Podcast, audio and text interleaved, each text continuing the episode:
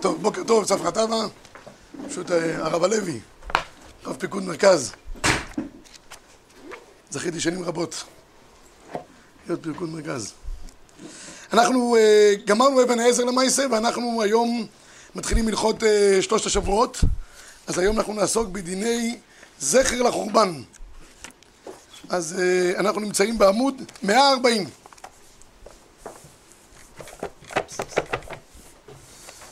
כן. אז כך, מנהגים רבים נהגו עם ישראל אחרי החורבן כדי לזכור את אה, חורבן ירושלים, וכך אומרת לנו הגמרא במסכת בבא בתרא, ככה הגמרא מספרת. תנו רבונון, כשחרב הבית בשנייה, רבו פרושים בישראל שלא לאכול בשר ושלא לשתות יין. נטפל להם רבי יהושע. נטפל להם רבי יהושע. אמר להם, מפני אם אתם אוכלים בשר ואתם שותים יין? אמרו לו, נאכל בשר שממנו מקריבים לגבי המזבח, ועכשיו בטל? נישתה יין שמנסים לגבי המזבח עכשיו בטל? אמר להם כן. לחם לא נאכל, שכבר פתלו מראים נכון, אפשר בפירות. אמר להם פירות לא נאכל, שכבר פתלו ביקורים, אפשר בפירות אחרים.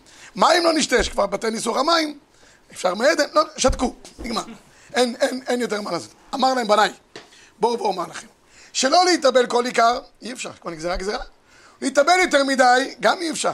שאין גוזרים גזירות על הציבור, אלא אם כן רוב הציבור יכול לעמוד בה, נכתיב במהרה אתם נהרים, אותי אתם קובעים, הגוי כולו. אלא כך אמרו חכמים. זה מה שעשו זכר לחורבן. סל אדם אה, בתור מסיד, משאר בדבר מועט. כמה? אמה על אמה.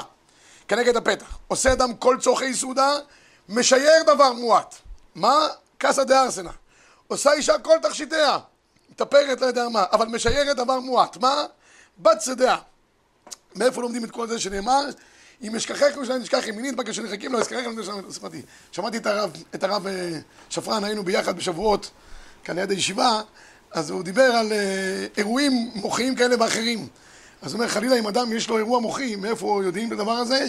אם יש לו בעיות ביד ימין, היד ימין לא, לא מתפקדת, מתחיל לגמגם, והזיכרון בצד שמאל מתחיל להשתבש. הוא אומר, זה בדיוק מה שכתוב בפסוק, אם אשכחך תשכח ימיני, דבק ראשוני לחיקים, אתה מתחיל לגמגם, אם לא עלה את ירושלים על ראש שמחתי.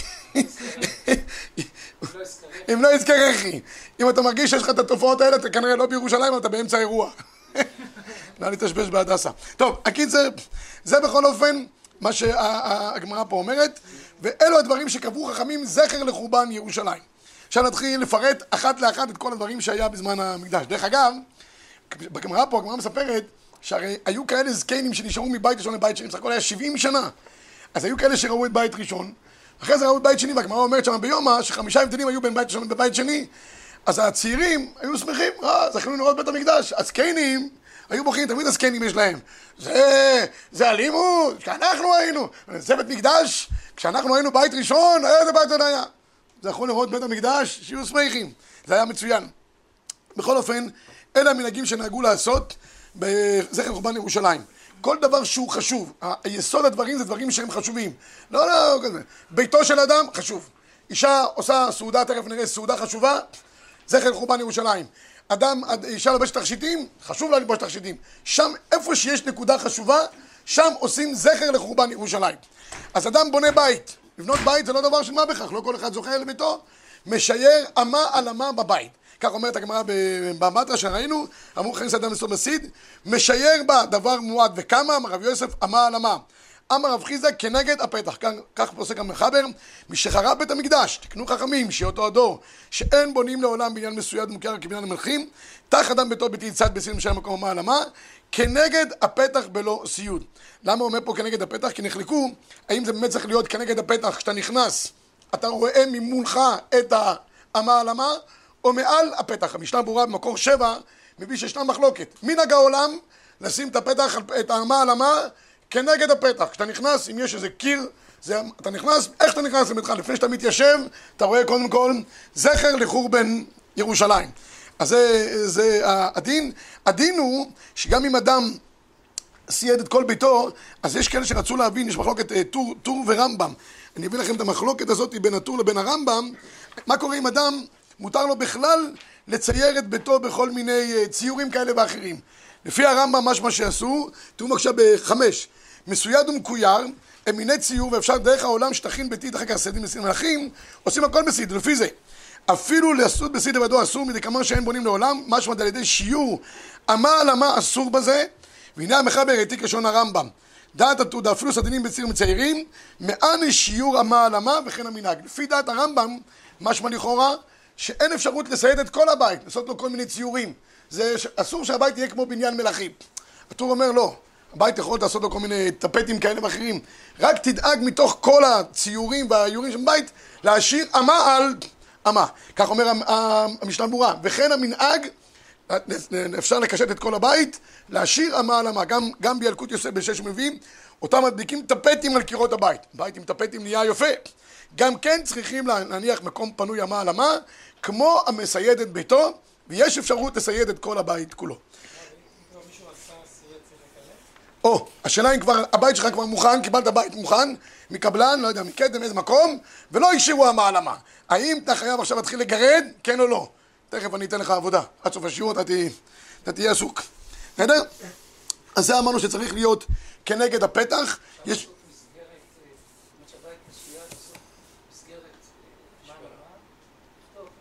משכח ירושלים. לא נשאר המעלמה נטו. זה שם עשית לה שם, רוב העולם ככה הם עושים, משאירים על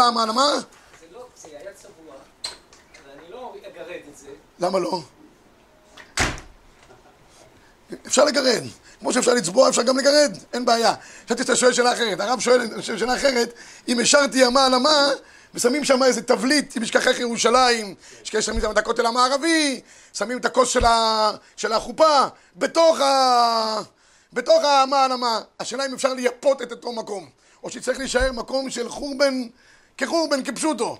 אני לא אשכח אצלי בבית, עשינו איזה שיפוץ, ואמרתי לו, לא, אמרתי לו לפני כן, תשאיר על אמה כנגד הפתח, יש בדיוק כן כנגד הפתח אמה. הוא אומר לי, כן, כן, כן, השארנו את הבית, נסעתי לישיבה, אני חוזר בערב, עשה, לא זכר לחורבן, חורבן ממש.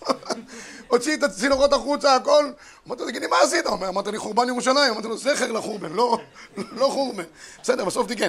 אבל, אבל צריך, צריך לעשות משהו שיקרא זכר לחורבן. השאלה היא כמה באמת צריך להיות, מה הדבר. תכף נראה, יש פה כל מיני חידושי הלכות.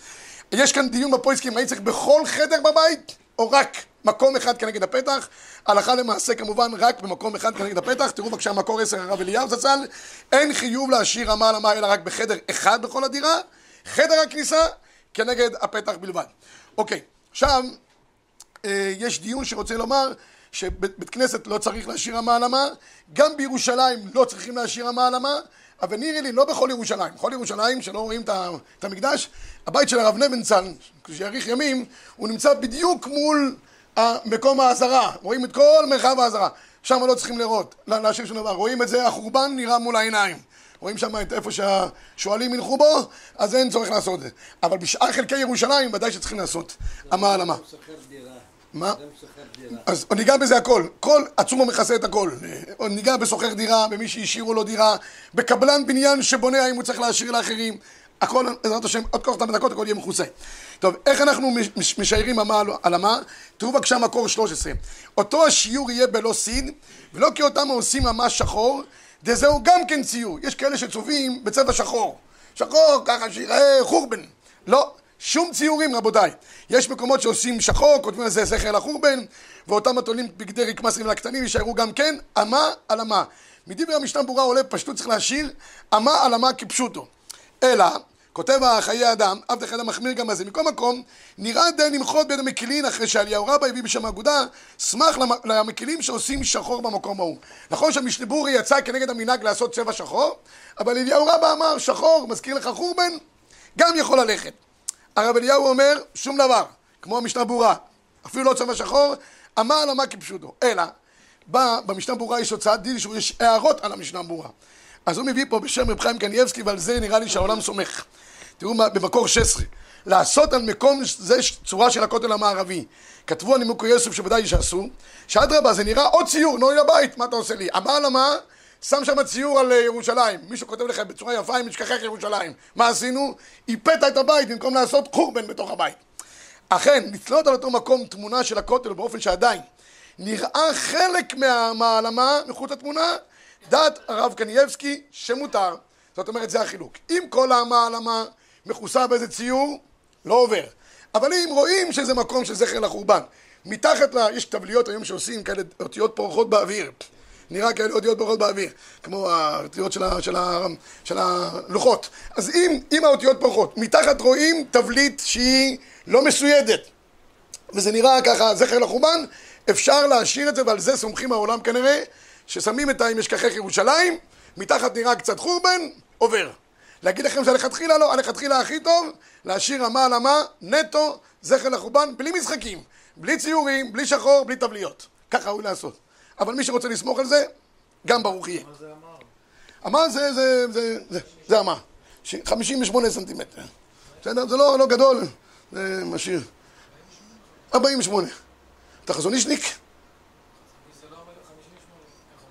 48. 48 סנטימטר זה אמה. מפה, תעשה חשבון, מפה עד לפה. זה, זה אמה, בדרך כלל. כן. יש מקומות שעושים שחור וכותבים על זה זכר לחור. כן. הוא מאשר את זה? לא מאשר את זה. הוא... יש מקומות... אבל זה לא, לא ראוי, למעשה לא ראוי. למעשה ראוי שיהיה ככה ממשנה ברורה. שום ציורים, שום דבר. אבל האוי לא, מה שאני רואה ברוב הבתים, כן שמים כל מיני טבליות, סומכים כנראה על, רב חיים קנייבקי שליטה, שאם רואים מתחת את ה... חורבן, גם טוב, גם מועיל. טוב.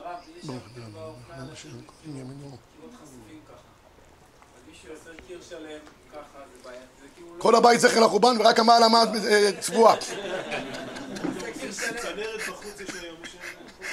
טוב, בבני ברק זה רוב הצנרת בחוץ. מה? השאלה אם מישהו משאיר קיר שלם ככה. מה, מה, מה? אז כבר לא רואים שזה זכר לחורבן. צריך ש... בית מלא ספרים, צריך מזוזה. קורח שפיקח היה. צריך שיראו שיהיה פה משהו של זכר לחורבן. אתה משאיר קיר שלם לא מסויד, וזה משהו אומנותי כנראה, לא? אחרי זה כל אחד חושב שם כל מיני דברים. לא, תשאיר אמה על אמה. ציבורי לא משאירים. לא. בית ספר, אולפנה, מקומות כאלה לא צריך להשאיר. המקום עצמו כבר בבלאגן.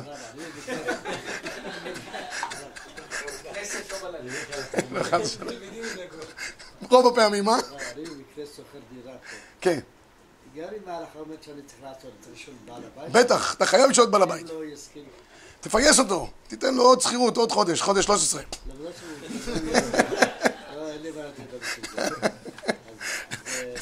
אבל מעיקר הדין, גם סוחר זה חובה, אם כבודו כבר שואל, זה נקרא חובת הדר, כמו שהיא מזוזה חובת הדר, ככה אנחנו פוסקים, כך גם אמה על אמה זה חובת הדר. מי שגר, הוא צריך כל יום לזכור את חורבן ירושלים, מהתבנית של הבית. ואם הבעל הבית לא מסכים? אם הבית לא מסכים, לא מסכים. אם לא מסכים, אפשר להשאיר את זה על, ה... על סמך, תכף אני אראה על מה, על מה אפשר לסמוך. אומר המגן אברהם, על מה אנחנו סומכים שיש כאלה שבאמת לא עושים אמה על אמה? ואני חייב לומר, לצערנו הרב יש הרבה משפחות שלא נהגו אמה על אמה. לא יודע מאיפה זה הגיע הדבר הזה, גם תמימים הפוסקים לדבר הזה. משפחתנו, אף אחד לא, לא חשב להשאיר אמה על אמה בתוך הבית. זה היה נראה להם דבר אה, מוזר, אף פי שזה מחבר מפורש. נראה לי שהרבה ממנהגי החורבן לא, לא, לא נשארו. תראו, למשל העניין של אה, סעודה. עושה אדם סעודה ומשאיר משהו פנוי. מישהו אצלם עושה סעודה, ומה, למה? כולם פוסקים לפוסקים שאדם אף פעם לא מוציא את כל הכלים שלו לסעודה, ממילא אף פעם לא נרגש אם זה זכר לחורבן או לא. עושה אישה תכשיטיה, יש אישה היום שמתקשטת ומשאירה משהו שרואים שזה לא, אין דבר כזה. אז כנראה שגם בזה הקלו אה, בעניין הזה, אבל מעיקר הדין בבית חייבים. אלא מה, על מה אפשר לסמוך? תראו את המגן אברהם, מקור 17. אומר המגן אברהם, הלוקח חצר שהיא כבר מסוידת, כך אומר המחבר. אינו צריך להשאיר שמה, אולי אני אקרא את הלשון של המחבר, שתראו את זה בפנים. אה, כן, תעברו בבקשה למקור 4, ברשותכם, סליחה שאני מטריח אתכם באמצע היום, לעבור כמה עמודים.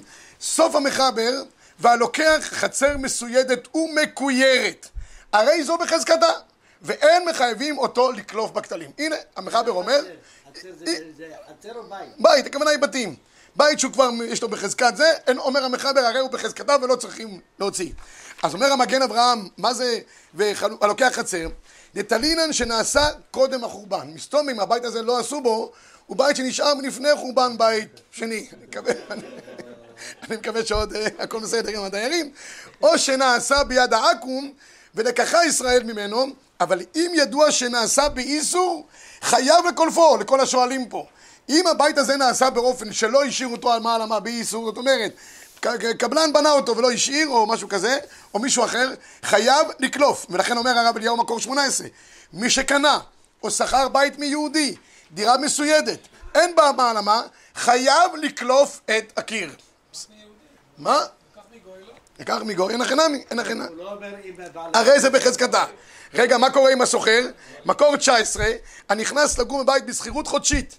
אם הסוחר מסייד את הבית, או אם המשכיר מסייד את הבית, צורך הסוחר, חייב להשאיר אמה על אמה. אבל אם אינו מסייד מחדש, אין על הסוחר חיוב לקלוף את הסיד אמה על אמה, אף שהמשכיר יהודי ומצד הדין חייב, ואם רוצה לקלף, אסור לעשות ללא נטילת רשות מהבעל הבית, אבל נכון יעשה אם ייטול רשות ויקלף אמה על אמה, ואף יפייס את המשכיר במעות אם אינו רוצה בלא זה, והקונה דירה בידי מפתח, מסתבר שהחיוב מוטל על הקונה לעשות זכר לחורבן. אז לכבודו, אם אתה שכרת את הבית והבית היה ככה, אתה מצליח לשכנע את המשכיר, אשריך. פייס אותו בממון, גם טוב. לא. אם, אם הוא לא מתנגד, אז עדיף לעשות. אם הוא מתנגד נחרצות, יש לך על מי לסמוך. הרי זה בחזקתה, כמו שאומר המחבר. בסדר? מה קורה אם בן אדם יש לו נכס ומי שגר בדירה לא רוצה שהוא ישאיר המעלמה? תזכירו. כמו שאמרתי, זה חיוב על הדר. אם אה, הזכרת, נגמר העניין. אוקיי? מה קורה בזמננו? תראו בבקשה במקור 20, המשנה ברורה, מקונן. הנה בזמננו לא נהגו לשער. אפשר לשאול סומכין על האש מקילים, סביר עלו דרך ערב חול, עם סיד וכולי, על כל פנים דבר תמוה. שהרי הבנים הסיד בסיד לבד. אפשר דווקא מן הסיד הנקרא גוף, מלמד ללמד פה אה, אה, זכויות, אך כל זה דוחק, אומר המשנה ברורה, צריך עיון. על מה נוהגים אתר, ואיך השהותך ביתית לבד וכולי עלמא, צריך לשער באיזה. רק טיט לא צריך. אבל סיד, ודאי שכמו שהבתים שלנו היום, חייבים לשער אמה על אמה, אין דרך פטור. הוא כותב, ב-21 מביא עוד, עוד אה, אחרונים שלמדים זכות על עם ישראל, שלא מקפידים, אבל אינם שייכים בזמננו, לכן יש להקפיד על הלכה זו לשער אמה על אמה. על פי כללי ההלכה. כשם שנהגו כל גדולי הדורות להניח בביתם, אמה על אמה בלי מסויד. ופה אגרות משה ב-22-23 מביא מחלוקת מה קורה לגבי קבלני בניין שעושים דירות. האם חובה עליהם להשאיר את, ה- את האמה על אמה, או על הקונה שדר בתוך הבית. אז הוא כותב כאן, במפורש הרב פיינשטיין, שזה חובת הדר, תראו בבקשה במקור 22, מה, הקבלן חייב לקנות מזוזה? מה מה? הקבלן שמוכר דירה חייב לק- שיהיה מזוזה? לא. אז גם זה הוא לא חייב. אם אני, אם אני טוען שזה חובת הדר, כל זה נובע מצד הזה. אבל לא כולם סוברים ככה, יש מי שחולק. תראו ברב פיינשטיין ב-22, כמה שורות מלמטה מסוף התשובה שלו, ממילא נמצא שהבונה למכור אף לישראל פטום להשאיר המה בין המוכר ובין לוקח, חדר בו, ובין הסוחר כדכתיב כ- כבר התואר רמה, כמו שמגן אברהם דיטה שחייב לקלוף, ובקנה בית מישראל שבנה מעצמו לדירתו, שנאסר. והוא כותב כאן השוואה למזוזה, באמצע הבאתי לשון חייב אדם לסייד את ביתו, משמע ביתו שדר בו כמו לשון ביתך, שדרשינן במזוזה שהוא דר דווקא הבית שדר בתוכו. בקיצור, רוב הקבלנים כנראה סומכים על הרב פיינשטיין, שהם אומרים זה חובת הדר, קנית בית, כמו שאתה חייב לשים מזוזה, שים גם אמה על אמה. מה עם מעקה? חובה של המ- של הקבלן או של ה... חובת הדר. זה שהקבלן עושה, ככה זה. לא תשים, לא. תשים דמים בביתך. אתה חייב לדאוג של... זה כמו שפה הם מחייבים את הקבלן שבונה. הוא לא מחייב אותו. בדיוק. יש- אלה שמחייבים את הקבלן. יש מי שמחייב. המשנה, משנה הלכות כותב, הם יכולים גם לחייב אותו לשים. אני לא חושב, כי מעקה זה ממש חובה, אתה לא תשים, אתה, כל זמן שלא נכנסים לתוך הבית, הקבלן לא נותן לאף אחד להיכנס חוץ ממך, נכון? כל זמן שנותן לאף אחד להיכנס, הוא לא שם דמים. מה, הוא שם, אם הוא הקבלן, ישאיר את הדירות פתוחות, תן לכל אחד להיכנס, והדירה לדוגמה יהיה בה גם פיר שאפשר ליפול, אז הוא עובר על לא תשים דמים. אבל אם הוא, הבית סגור, נתן לך מפתח, אומר לך, אדוני, באחריותך הדירה עכשיו. חובה עליך. המשנה הלכות, שהוא היה בר פלוגתא הרבה פעמים של הרב פיינשטיין, הוא כותב שחובה באמת על, הב... על הקבלן לעשות, אבל נראה לי שרוב העולם סומך על האגרות משה, משאירים את זה לכאב ראש של בעלי הבית, שהם יחליטו איפה לשים, מה לשים, שיריבו ביניהם מתחילת הבית החדש, יש מספיק ככה וככה. הקבלן לא יכול להגיד לאלה שבאים עושים את הצביעה, תשאירו על המה, הם עושים את הכל. זה מה שאנחנו טוענים. טוב, להשאיר, כמו שאמרתי, תכשיטים, נהגו היום, אין בזה עניין, שולחן חסר, אין בזה גם עניין. נעבור בבקשה לעמוד 148, ניגון ושירה. בבקשה.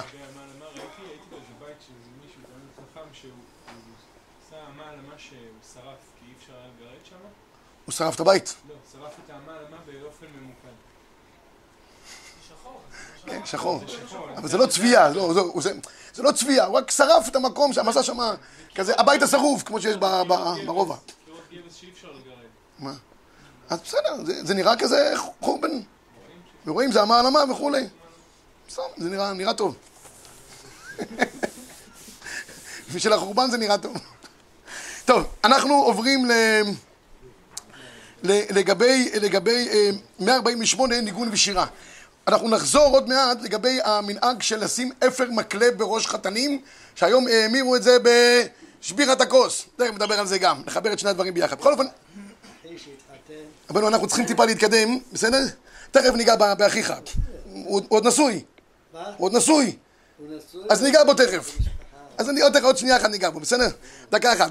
בעמוד 148 יש לנו לגבי ניגון ושירה. אז יש שני גמרות למעשה בעניין של ניגון ושירה. אחד בגמרא בסוטה ובגמרא בגיטין. בגמרא בסוטה כתוב כך, מקור 37, שבטלה סנהדרין, בטל השיר מבית המשתאות, שנאמר בשיר לא ישתו יין. בית משתאות, בתי מרזח כאלה ששם עושים חגיגות, שם ביטלו את השיר, לא שרים יותר. אומרת הגמרא, מה זה, נדלג על הגמרא, נעבור ל-38, גמרא בגיטין, שלחו לה למר עוקבא, זמרה, מנהלן דאסור, מניין לנו שאסור לזמר אחרי חורבן הבית, שרטט וכתב לו, אל תשמח אל גיל בעמים, ונשלח לו מאחה בשיר לא ישתו יין, יהיה מרשך לשותיו, אם היה במינא הנמינא זמרה דמנה. אבל פומה שרי, כמה שמנן שאסור בין לשיר בין בפה, זאת אומרת בין בפה בין בכלי נגינה, אחרי החורבן, בשיר לא ישתו יין, נגמר העניין. אל תשמח אל גיל בעמים. מכאן לכאורה משמע שאחרי החורבן אי אפשר לנגן בשום כלי ניגון ובשום שירה בפה רבי זי. לא שירה, לא דיסקים, לא... מבקשי פניך, 1, 2, 3, 4, 5. לא, אין, לכאורה, לפי הגמרא, אי אפשר לעשות שום דבר. בואו בוא נתקדם רבי זי, תנו שנייה אחת, הזמן קצר, אני רוצה להספיק כמה דברים. במקור 40, מקור 40, מקור 40, אומר הרמב"ם, גזרו שלא לנגן בכלי שיר וכל מיני זמר. כל משמיע קול של שיר, אסור לשמוח בהן, אסור לשמוע מפני החורבן. אפילו שירה בפה על היין אסורה, שנאמר בשיר לא ישתו יין. כבר נהגו כל ישראל לומר שירות תשבחות, שיר של הדעות וכולי וכולי. הרמב"ם חוזר על זה גם בשו"ת שלו, יש לרמב"ם שו"ת, זה נקרא פאר הדור, שם הוא כותב גם, כל, הוא מביא עצם הזמר, הניגונים, כולם אסורים. אפילו אין אומרים עליהם מילים כלל, אפילו ניגונים, ניגונים כאלה, שום דבר. זה לשונם, עודנא דשמע זמרה תעקר, אוזן ששומעת כלי זמר, צריך לעקור אותה ממקומה, לחתוך לו את הזה. כבר ביאר, אני אומר לחתוך לו את הזה, השבוע ראיתי, שרב חיים קניאבסקי שליטה, הוא מאוד מקפיד שאדם יהיה לו זקן ושלא יהיה לו בלורית. אז שבוע מישהו הראה לי אה, גיסי בבני ברק שמה, הגיע אחד לעשות לבן שלו חלקה, הוא הביא לרב חיים מספריים. זה האבא, היה לו בל- בלורית, רב חיים חתך לו את הבלורית.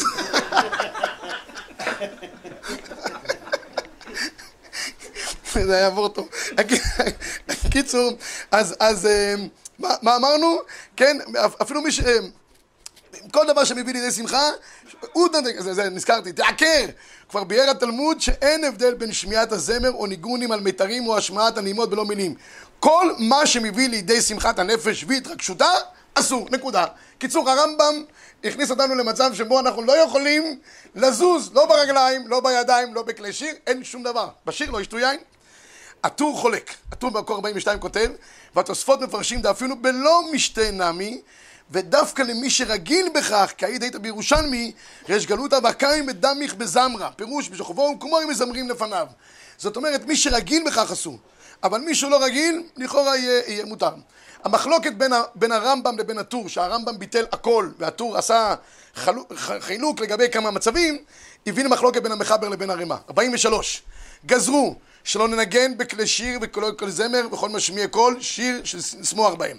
אומר הרמ"א, יש אומרים, דווקא מי שרגיל, כל המלכים שעומדים ושוכבים בכלי שיר, ובית המשתה. המחבר ממשיך, אסור לשומעה מפני החורבן, אפילו שיר בפה על היין, אסור שנאמר בשיר יש לו יין. וכבר נהגו כל ישראל לומר דברי שירות ותשבחות, ששיר שהודעה בזיכרון יחזק הקדוש ברוך הוא על היין, וכן לצורך מצווה מוסיף הרמ"א, כגון בית חתן וכלה כל שרי. בקיצור, נהיה פה ככה. בעיקרון, לפי הרמב"ם הכל אסור. אלא מה? שירות ותשבחות, הקלו. אחרי זה הוספנו עוד דבר אחד אה, קטן, אם זה לחסדי השם יתברך על, על, על היין, גם אפשרי. הוסיף, או מי שלא רגיל. הוסיף על זה הרמ"א, אם זה חתנים, שמחת מצווה, נכון? כגון לצורך מצווה, סעודת אה, סיום, בית חתן וכלה, הכל שרי. קיצור, התחילה פה איזו זליגה מהעניין הזה, והגענו למה שהגענו היום, שכל היום מקפצים ומזמרים. אבל תכף נראה מה יסוד היתר באמת. כותב הרב אליהו, כזו חז"ל שכאשר שותים יין, כאשר שותים יין, לא לשורר ולשמוע שום שיר. אפילו שרים בפה לא כנגינה.